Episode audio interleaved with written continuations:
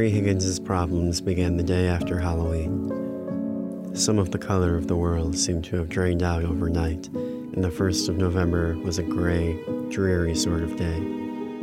The wind blew a little bit colder than it had 24 hours ago, and the leaves that it blew across the sidewalks crunched a little bit less underfoot.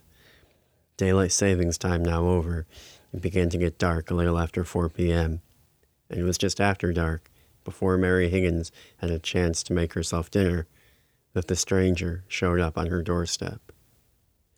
She was in the living room watching TV when her doorbell rang. As she opened her door, there he was. A tall man, easily above six feet, wearing a skeleton mask that covered his entire head.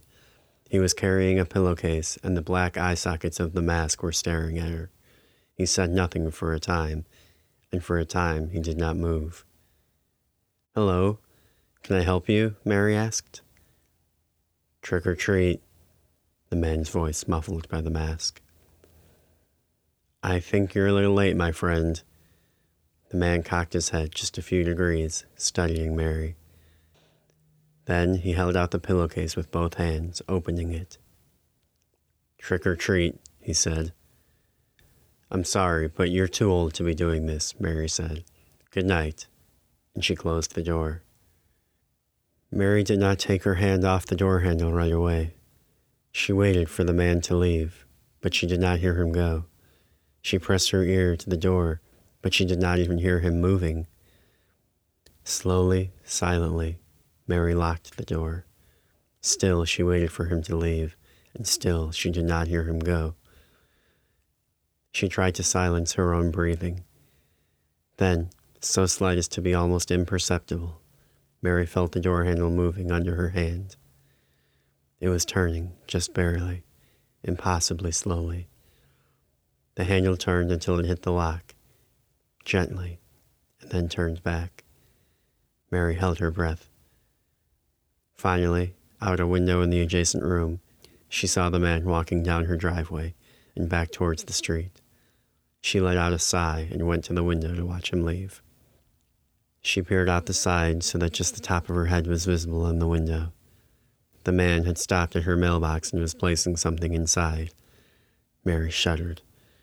The man closed her mailbox and turned back, as if to take one last look at the house. He stood there for nearly a minute more, and then walked off down the street. Mary craned her neck and watched him grow smaller and smaller until he melted away into the late autumn darkness.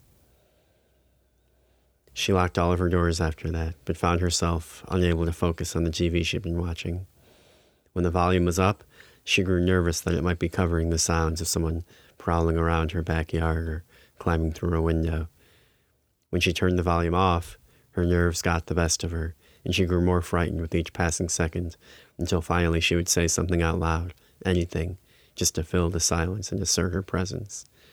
She tried to mask her fear for anyone who might have been listening, though of course she knew no one was. She had trouble sleeping that night, too. She lay awake in bed, analyzing the sound of each passing car and every gust of wind against the side of the house, until finally she fell asleep a little before three. The next morning broke sunny and cool. Outside the birds were chirping, and for a moment upon waking up, Mary forgot the sense of cold dread and paralyzing fear that had consumed her the night before. She sat up in bed stretching and yawning and feeling more or less normal until the memory of the stranger came flooding back.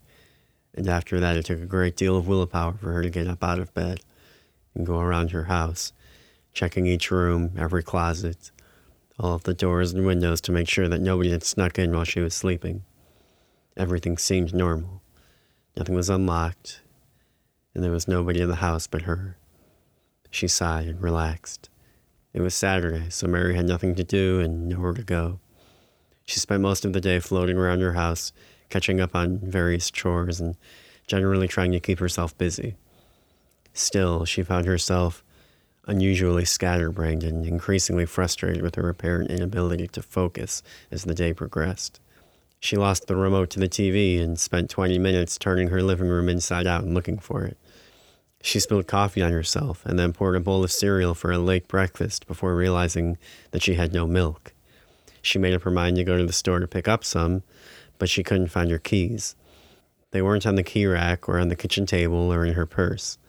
Eventually, she found them on the passenger seat of her car. Mary went to the store, bought the milk, and had her cereal. As she watched TV, she could feel the stress leaving her body, like a coil inside of her was slowly unwinding. Before long, afternoon turned to dusk, and the shadows in her living room grew long as the sun began to dip behind the trees and rooftops across the street. The gnawing sense of dread from the night before returned and began to grow deep in Mary's stomach, but she did her best to ignore it. She was upstairs in her bedroom folding laundry when the dread began to become unmanageable.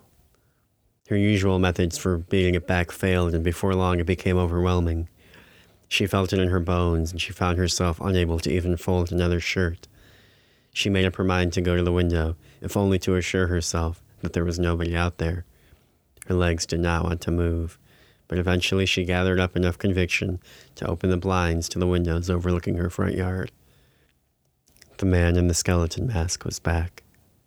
He stood at the foot of her driveway, head tilted up just slightly, black mesh eye holes fixed on her.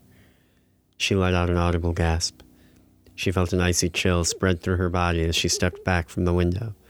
A moment later, she heard a knock on her front door. Fight kicked in and she raced downstairs. She went to the window nearest her front door and looked out. What do you want? she yelled. He turned to look at her, his movements slow and unnervingly calm, and held out the pillowcase. Trick or treat. Knock it off. Go away or I'll call the cops.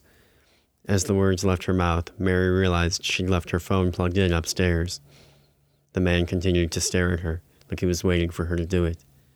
Then he turned his head back and knocked on the door again. Mary checked to make sure the door was locked and ran back to her room, taking the stairs two at a time, and grabbed her phone. She took it to the window with her, and when she looked outside, she saw the man walking away. He did not stop this time, nor did he turn around. He walked down the street, turned a corner, and was gone. Mary found her ex husband's phone number in her contacts and called it. A man's voice on the other end, gruff. Mary? Bill? What's up? I know it's you. A long pause. What? Knock it off, or I mean it. I'm going to call the cops. I have no idea what you're talking about.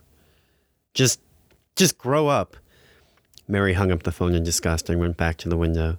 Her yard and the street beyond it were both empty, fuzzy with the dim, sterile glow of the streetlights. She sat up that night in bed trying to read a book, reading the same paragraphs over and over, casting furtive glances now and then at the kitchen knife she'd placed on her nightstand. She got up often to go and look out the window, but nobody was ever there. She would turn off the lights and press her face to the glass and cup her hands there. And sometimes, in the inky blackness at the edge of her seeing, she thought she saw the figure of a man forming, but nobody ever came. Sometime after midnight, she managed to fall into a fitful, uneasy sleep. It was around three in the morning when she woke up and was immediately on edge with the unmistakable feeling that she was not alone. She turned on her bedside light, but the feeling of another presence still haunted her. Something dark, something near. Then came the sound from downstairs a creaking noise, ever so slight, like someone walking across a certain spot on the kitchen floor. It could have just been the house settling Mary knew the house to make dozens of various groans and sighs every day that she otherwise paid no attention to. The little noises like that had become much more apparent since she'd been living alone, though. The house much quieter now. Mary's nerves and current mental state being what they were, she could not let this particular noise pass. She grabbed the knife and cautiously headed downstairs, flipping every light switch on as she went. She went room to room once more, but found no one. She was alone, every door and window locked. Still, she left every light on until well after the sun had risen and she made her morning coffee.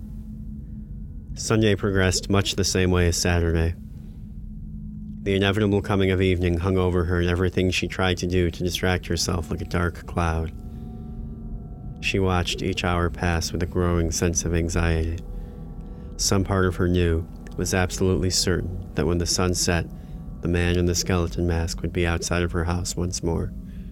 Footsteps on the sidewalk, people walking their dogs, struck fear into her throughout the day, her nerves fraying.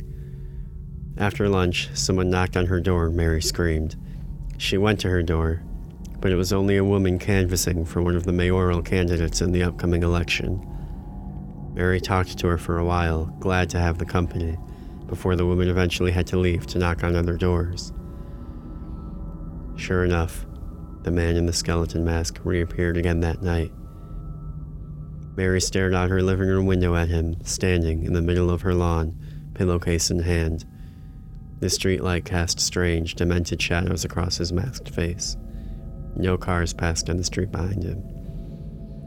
Inside, Mary had all of her lights off and her phone in hand, every muscle in her body tensed. He held out the pillowcase, and though she couldn't hear him, she could see his mask moving just so, and she knew what he was saying. Trick or treat. She heard it in her head just as clearly as if he was in the room with her. She trembled at the thought and tried to cast it out of her mind. Go away, she muttered to herself. Something inside of her snapped and she stormed to her door. She unlocked it and grabbed the plastic bowl that was sitting on the table near there. It held all of her leftover Halloween candy, mostly things that none of the kids had wanted Whoppers, Tootsie Rolls, Mounds. She stepped, she stepped onto her porch and grabbed a handful from the bottom of the bowl and hurled them at the tall man on her lawn. Leave me alone, she cried. The man had turned to face her, and he stood motionless as the fistfuls of candy rained down around him. She grabbed more and threw it at him. You want your candy? Here you go, you fucking baby. Take all the candy. She threw until the bowl was empty, and then chucked the bowl at him. It missed him by several feet, and he did not move. For a long moment, Mary and the man stood in place, watching each other. Then, slowly, the man bent down and picked up an almond joy off the lawn. He held it in his fingers, examining it, and then pried the bottom of his mask up with two fingers and popped the chocolate into his mouth, still in the wrapper. He let the mask fall back into place as he chewed. Mary watched, her face contorted in disgust and confusion. Eventually, the tall man gulped it down. He carefully picked a few more pieces off the grass and placed them in his pillowcase. Then, with no apparent urgency, he turned and walked away. Mary called 911 and the police came to her house that night, but they had no answers for her. They told her to call them immediately the next time she saw the man. After they left, Mary called her friend, Nora, who agreed to come over and spend the night with her. It was the first time she'd been around another person for more than a few minutes in several days, and the company felt good, put her somewhat at ease. Monday morning came and Nora had to leave for work. Mary thanked her for coming and saw her off, and then went inside and called in sick to her own job.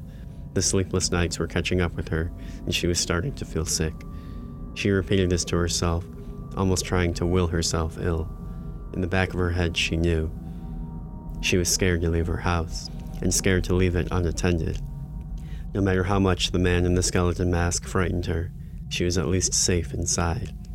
She wanted to stay home and monitor the doors and windows, watch them to make sure nobody had a chance to slip in.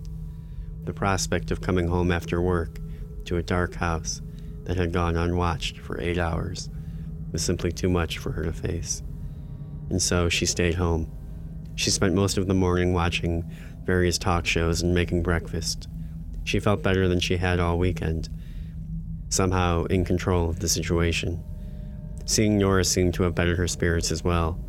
As long as the sun was shining, she felt secure and she felt herself. A few minutes before noon, she saw the mail truck come by. She waited for it to move along and then she slipped on a pair of sandals and went down her driveway to the mailbox.